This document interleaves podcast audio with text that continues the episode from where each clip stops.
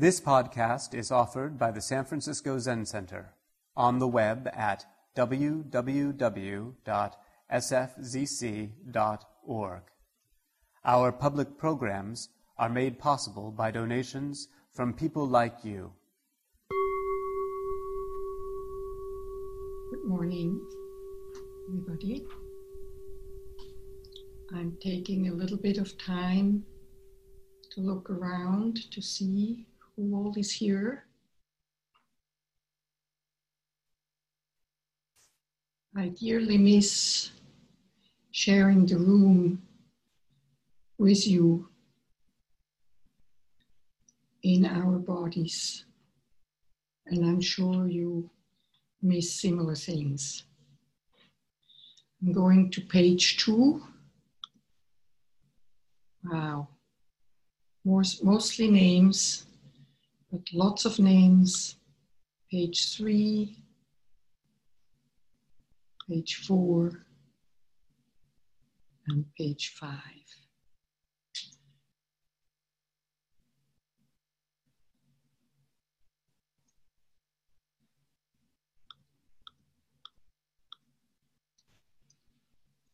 Can you all hear me? Yes, good. Um, and is it loud enough? So Chiryu mentioned my name.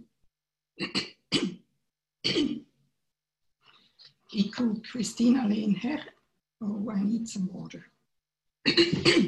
I'm talking to you from my home in Mill Valley, which has by now become a segregated white community. It wasn't like that when Marcia bought the house, my partner, in 1984. But it continuously turned into that over the, the years. So that is a sad thing because it divorces us from a large part of reality that is always here in our world. We don't see it. We only have people of color now coming in to look after the children, to help in the stores, to be landscaping on construction sites, but they can't afford to live here. So they there's no other communal life possibilities in our reach. So the job, subject today is, I'm quoting a poem by Hafiz. He calls it the subject, subject tonight, but I call it the subject today is love. And for tomorrow night, for tomorrow day as well. As a matter of fact, I know of no better topic for us to discuss until we all die.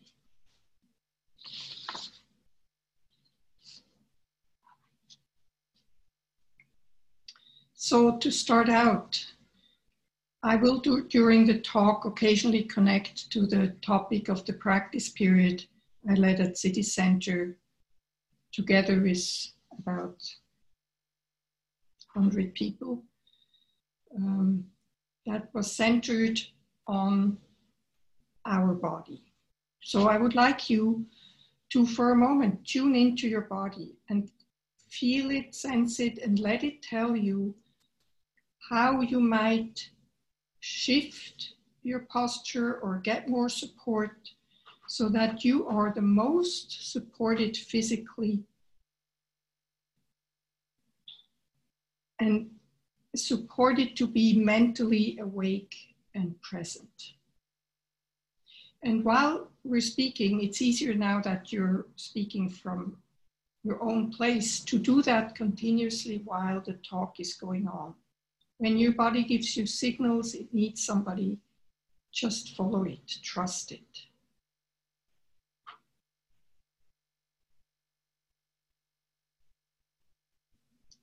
I also want to start today with acknowledging the incredible storm we find ourselves in, all of us.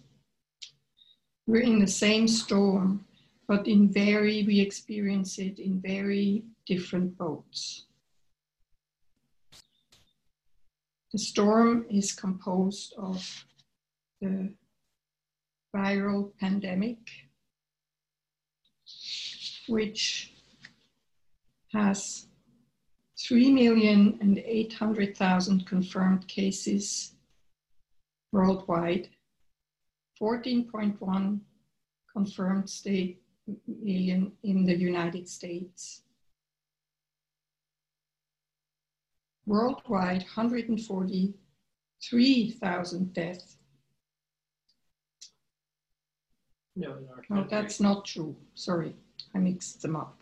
Half a million. Yes, in our country, 3.81 million confirmed and 140,000 dead by now.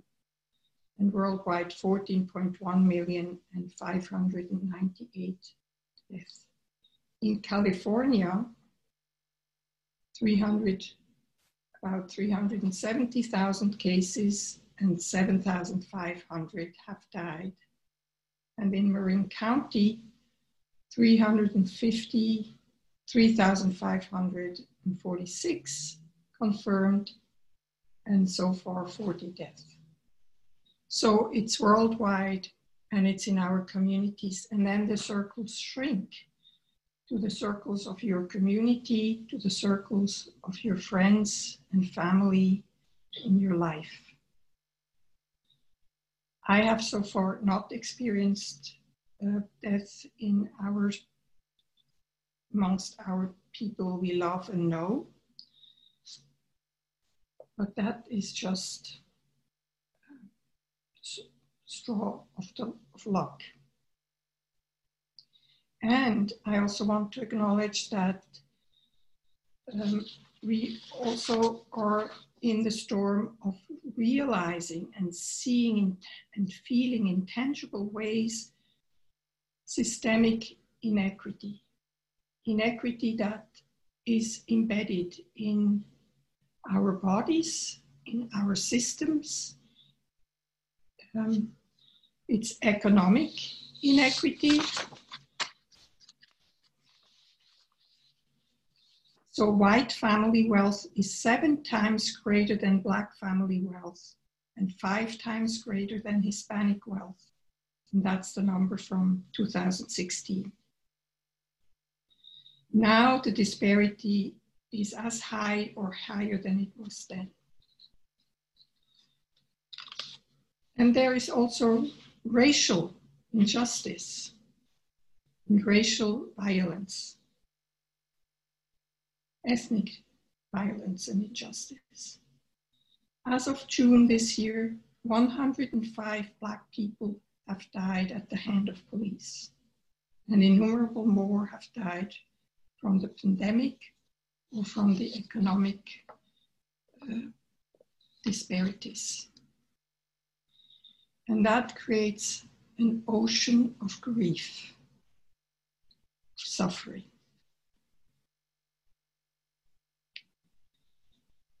So, this is what we find ourselves in these days. We get to see it, we get to hear it, we get to feel it, we get to experience it in tangible ways. and it's a wake up call.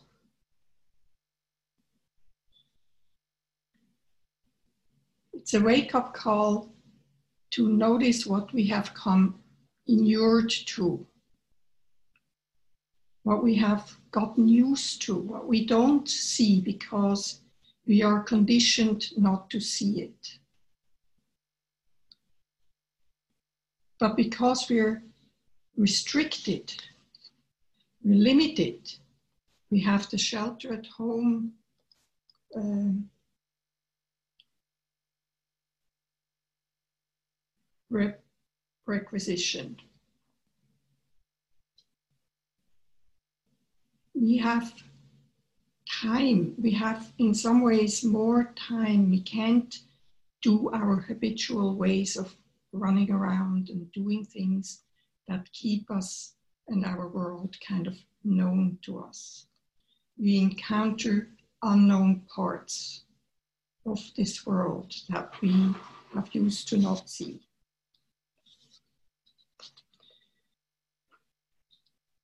We also start, because of the virus being absolutely not hindered by any boundaries, borders, other boundaries, we um, see how inextricably and completely we are interconnected. Beyond what we see, think, have, have thought, how we usually protect ourselves. Even if we go out now protected with a mask and sanitize our hands, we don't know. We can't see if someone we meet has the virus, if we pick it up somewhere. We don't know. We know we haven't. Almost 14 days later, we know we haven't yet, but maybe we have in the meantime. So there's this complete interconnectedness is also so in our face. And how do we hold this? How do we um, how do we respond to this?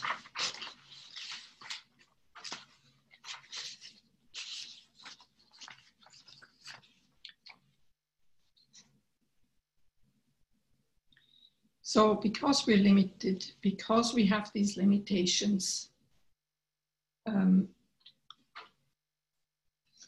we have an opportunity. And for many people, that just happened automatically. It clarifies our priorities. So many things we used to fill our day with, we can't do. We can't go to the gym, we can't go, we can't meet with people, we can't go to the movies. So that's like we are being put unsigned up for into a retreat situation. And first, I used to say we're kind of in a three months practice period framework, like the Zen Center practice periods, where you put yourself voluntarily in. And now I feel like we've been moved from a three months practice period again unasked for, to a one year Tibetan uh, singular retreat. So this is, this is challenging. So we can study the self, we can clarify and apply our intentions, and we're forced to. If you are parents with kids, your priorities, you have to look at all your priorities because the kids are home. You have to school them at home. How many computers or not computers do you have to do that? How much support do you have or don't have to do that? How are you managing with them? How are you keeping peace maybe in a small apartment in the city where there's no outdoors? Um, so that by itself challenges and requests from us and asks us to clarify priorities and stretch and learn new things.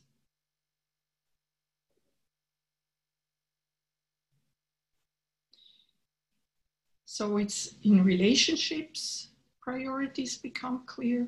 So it's very interesting that many people have activated relationships with people that didn't fit in their everyday lives. But now, with the virtual means, like how we are meeting now, they talk to them, to friends they haven't talked since years.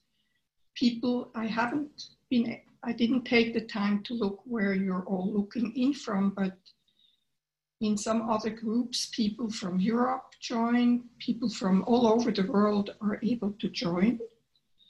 Um, so there is new connections. Um,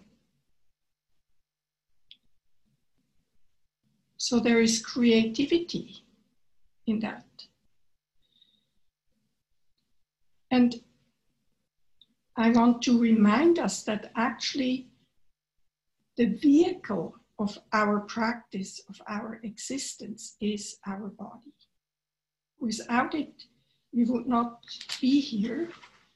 And it's the exact, unique individual body we have been given and how it is moment by moment is our instrument, our vehicle of life, our vehicle of expression, our vehicle of experience, of learning. Nothing happens without this body in this existence.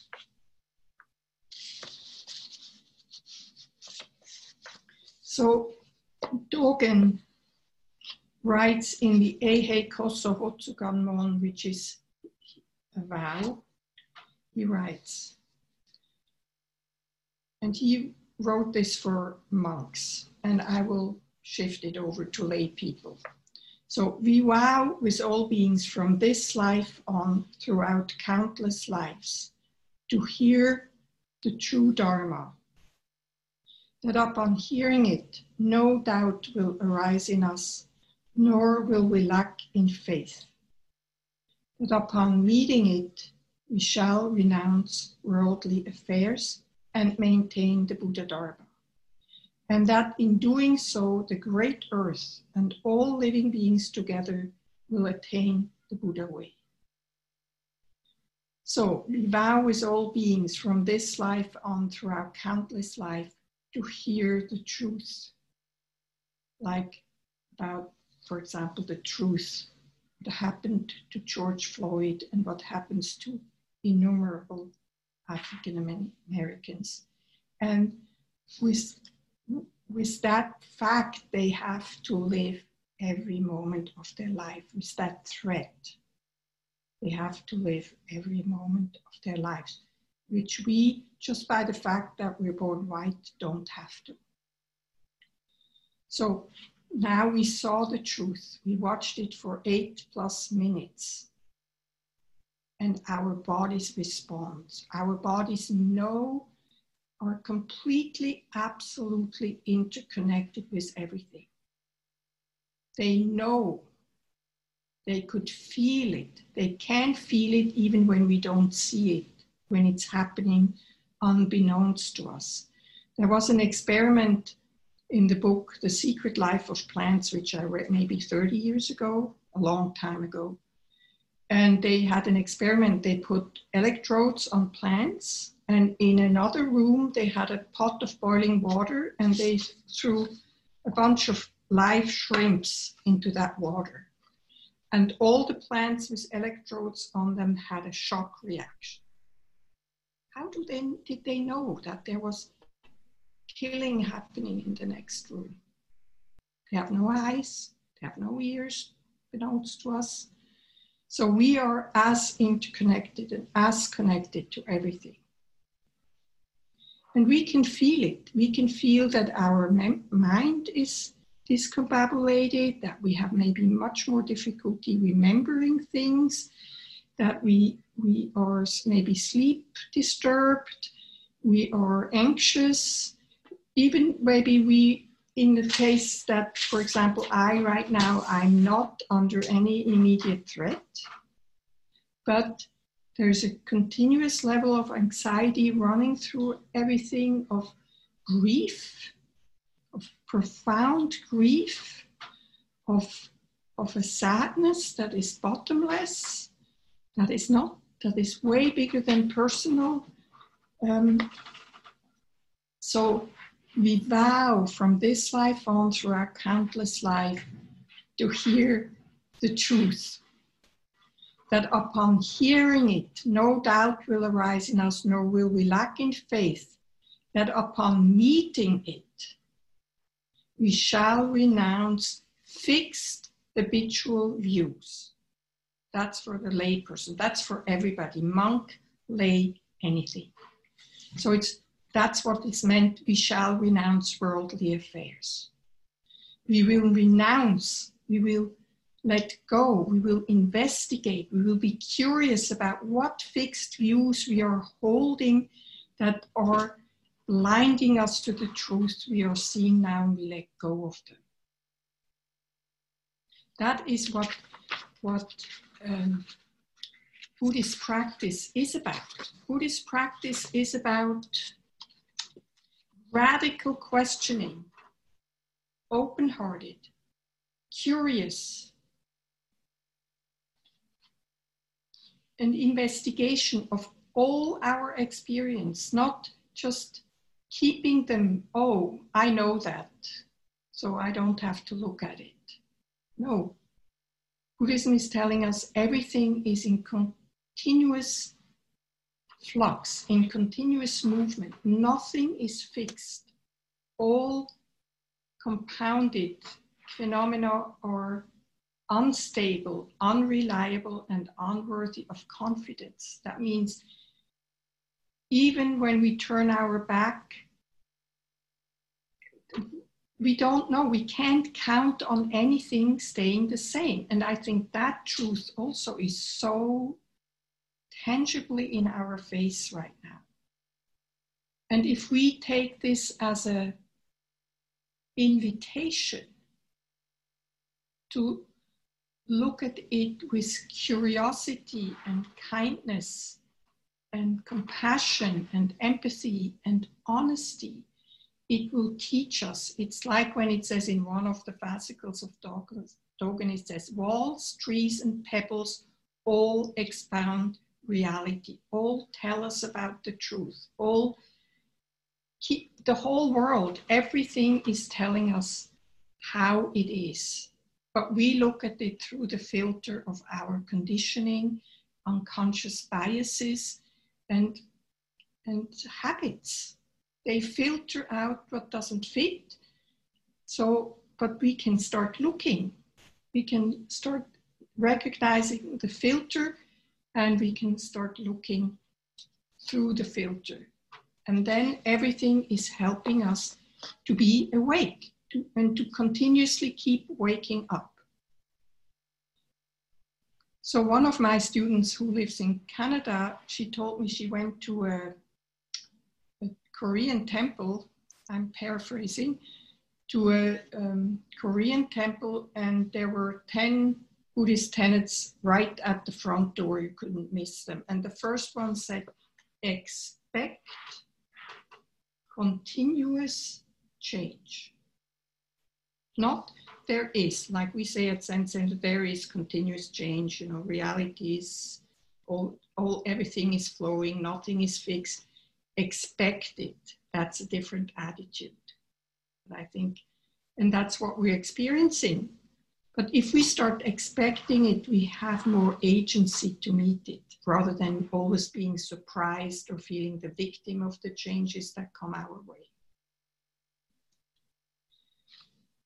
So then in the Eihei Koso Hotsuganmon, Dogen quotes a, Zen master, Lungya, who said, Those who in past lives were not enlightened will now be enlightened.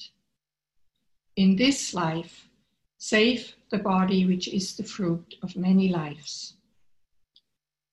Save the body which is the fruit of many lives. Before Buddhas were enlightened, they were the same as we. Enlightened people of today are exactly as those old. Then he goes on quietly explore the farthest reaches of these causes and conditions. So, how, how are, do we have fixed view? How do we come by them? confessing and repenting in this way. So then we have to confess and repent and repair. And I think that is one thing that these times are asking us. Actually, I realize I forgot one other crisis that is happening in this storm, and that's the climate crisis. That our natural world is in such horrendous uh, despair that we lose wildlife, we lose plants, we lose air quality, we lose water quality, we, use, we lose what we need for staying alive. So that is the other one that's all, it's like one big storm, one big package. I also want to say I have, you know, it's hard for me to talk with only a screen. I'm absolutely not used. This is the first time, but I do have behind the screen is sitting my partner Marsha. She put on a rakusu. We offered incense. So occasionally I look at her and what is very helpful to me is she will give me very honest uh, feedback later. So that's very helpful. But I also find looking at you, you are much closer. I remember the ones I know, I remember how it is to be in your physical presence. My body remembers. My body remembers Terry. My body remembers uh, Becky. My body remembers Irene from earlier times. It doesn't matter how long ago actually I've been in the same room. When I see your faces, my body creates a whole energetic context around that. Paul, um, and the ones I haven't met in person, you come through with your energy, and I meet you for the first time.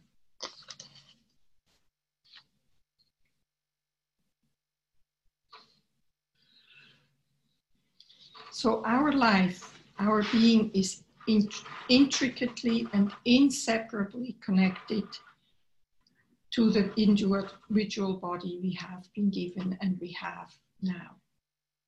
It is a body that continuously participates in and responds to every thought, feeling, and action, to every experience, to every impact.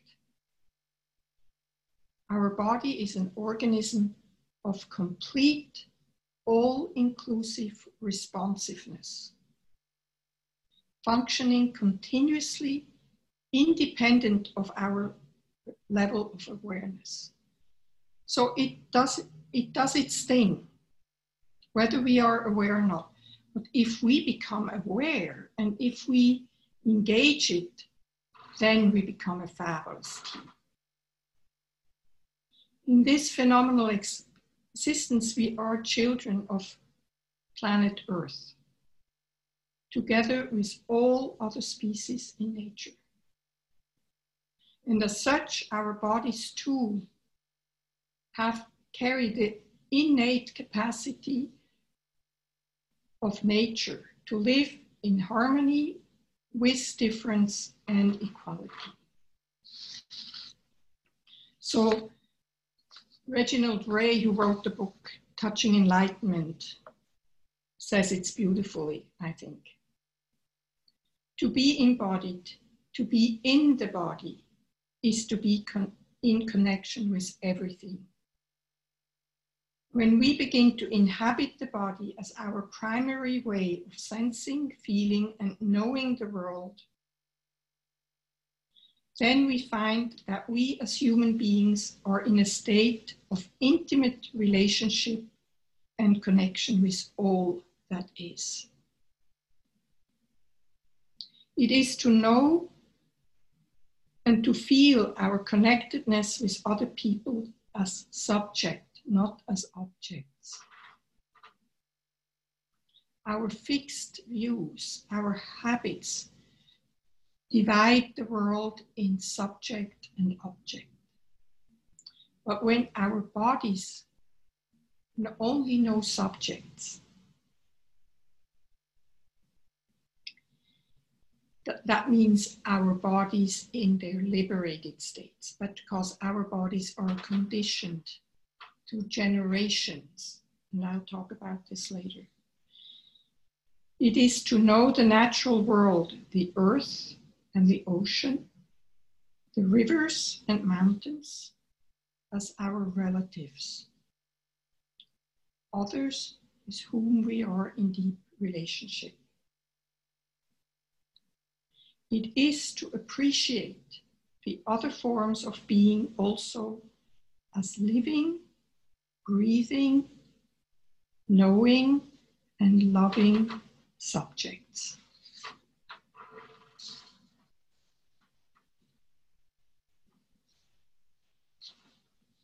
So maybe you want to check with your body if you need to shift a little to be able to be present.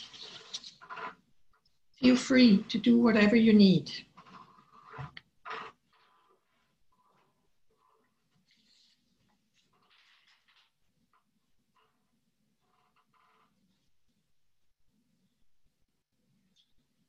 So there are two books that I think, in terms of the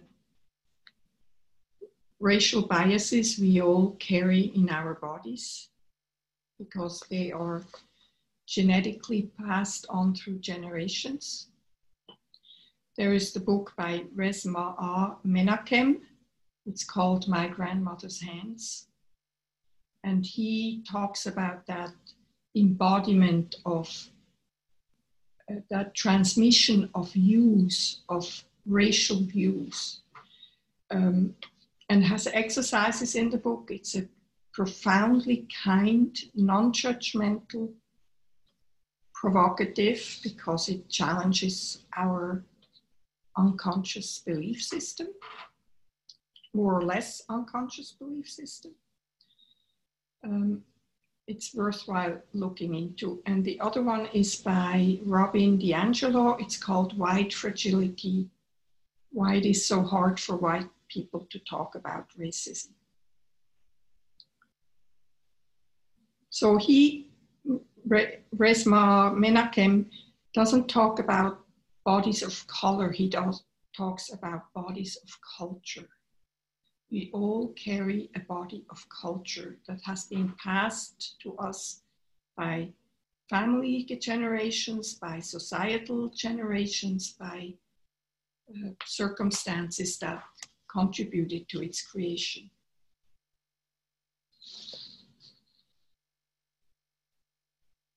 So, Buddhism is a radical, is a practice of radical questioning. and is a universally inclusive process. It also says everything that ever happens to us is part of our journey toward realization. So everything that happens to us, we can look at and engage as helping us to wake up, to see something we may not have seen before, or to feel something that we didn't feel, or to understand some, something that we didn't understand in this way.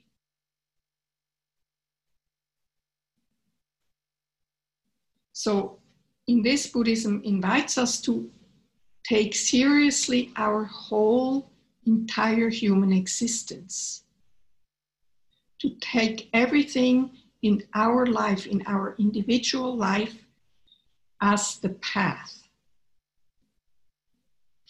And also in our communal life, but whatever is in our circles, whatever touches our life, becomes part of our grist for the mill to wake up, to become more understanding, more loving, more kind.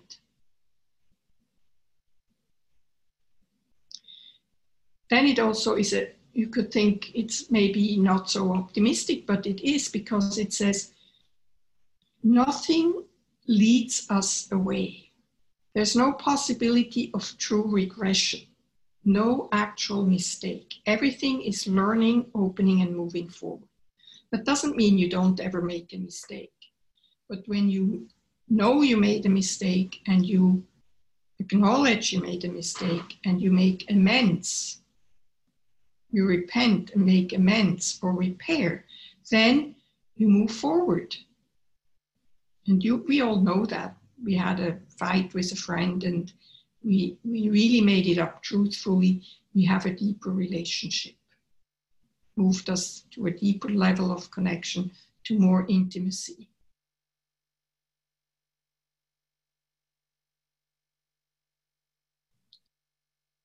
So there is a fundamental and boundless optimism about what human life is and why we are here. And I, I think John Lewis, the Congressman John Lewis, who died two days ago, now we could, can see all these uh, vignettes of his life and his quotes, and we've seen him over the years. He is such an incredible,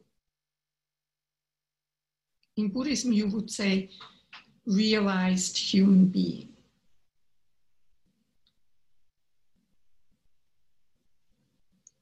He touches, I think, he touches my heart, and I think he touches most hearts.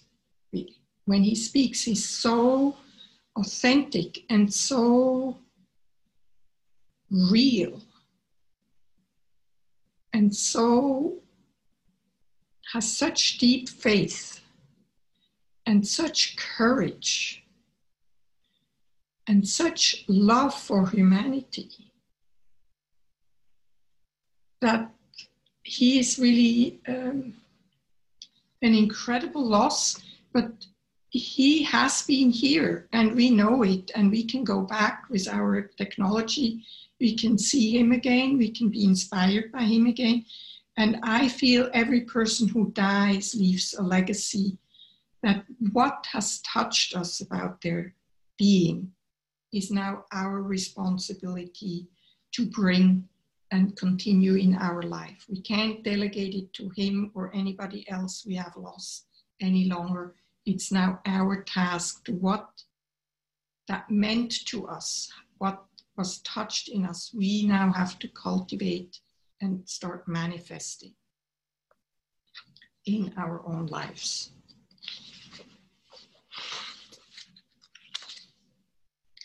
So we do say, you know, learning means assimilating and it means incorporating. So it's interesting that we use these words. So it means um, walk your talk, manifest your intentions. So if we change our views, if we understand something more, it has to be incorporated, it has to be become manifest, has to be embodied in our actions. So I watched an interview with um, Jane Elliott. She's an old school teacher, I mean, former school teacher. And she had a, it was one video on YouTube you can watch. It's fantastic. There are interviews with her. And she has been working with racial injustice in, in her schoolrooms and with people. So she's in a big auditorium and she says to the auditorium, those of you who wouldn't, don't, wouldn't mind being treated like a black person, please stand up. Nobody stands up. She says, Oh, I think you didn't understand the question. If you wouldn't mind being treated like a black person, please stand up. Nobody stands up. She says, So you know. That means you know. Why don't you do anything about it? Why do you put up with it? And that's that's the step we have to take.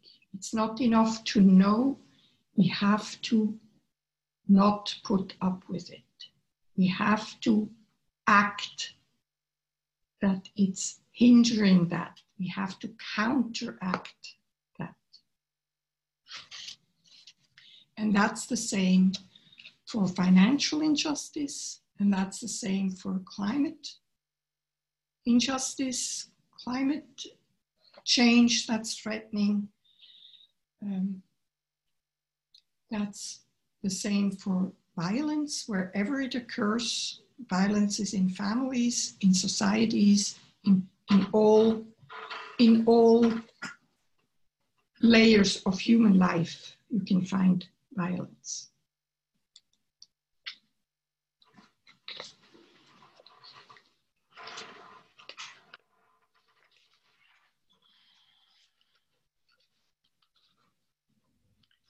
Looking for the quotes by John Lewis. Yes, we're getting slowly to the end, and I'm looking for the quotes. Where did they go? I was pretty good so far. I, I'm known as shuffling through papers when I give a talk, and now I thought I didn't do it this time, but here I am. Here it is. so John Lewis says, when you see something that is not right, not fair, not just, you have to speak up. You have to say something. You have to do something. So this is ancient twisted karma born through body, speech, and mind. You have to say something, you have to do something. You must be bold, brave, and courageous and find a way to get in the way of what is not fair, not just, uh, not right. You have to tell the whole truth, the good and the bad, and all the, also maybe things that are not comfortable for other people. So that's another way we keep things under wraps is to only tell part of it, the part that we think we're going to get accepted with them, or we're not exposing ourselves. We're not. So it's a practice of vulnerability.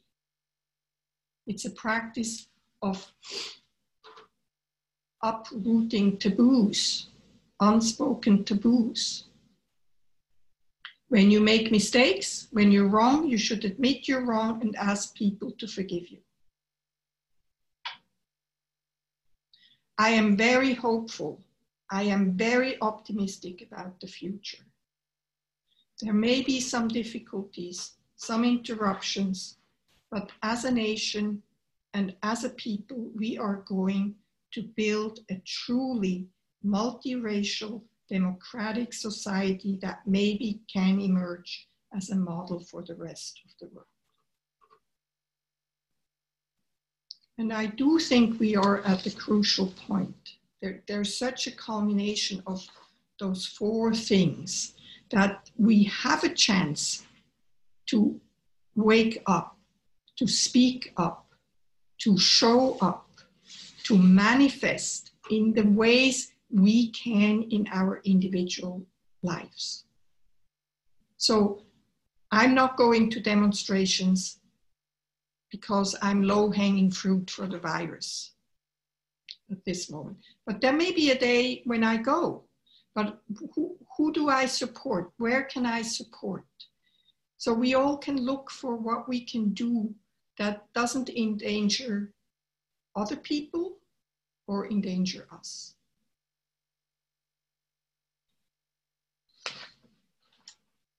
So I think it's time to wrap up the talk. I want to end it again with the Hafez poem. The subject today is love. And for tomorrow night as well.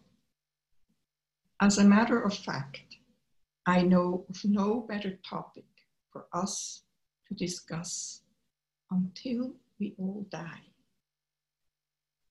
And then he has another one, a short one that I quote often.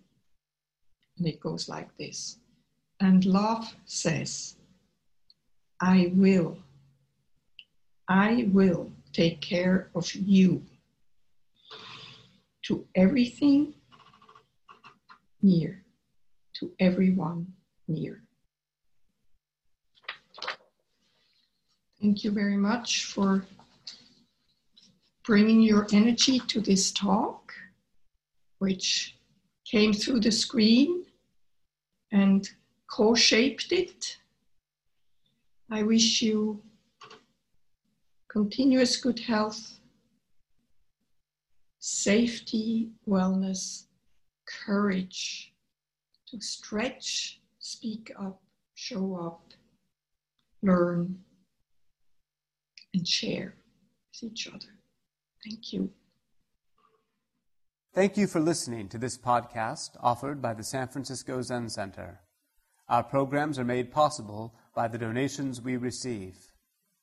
Please help us to continue to realize and actualize the practice of giving by offering your financial support.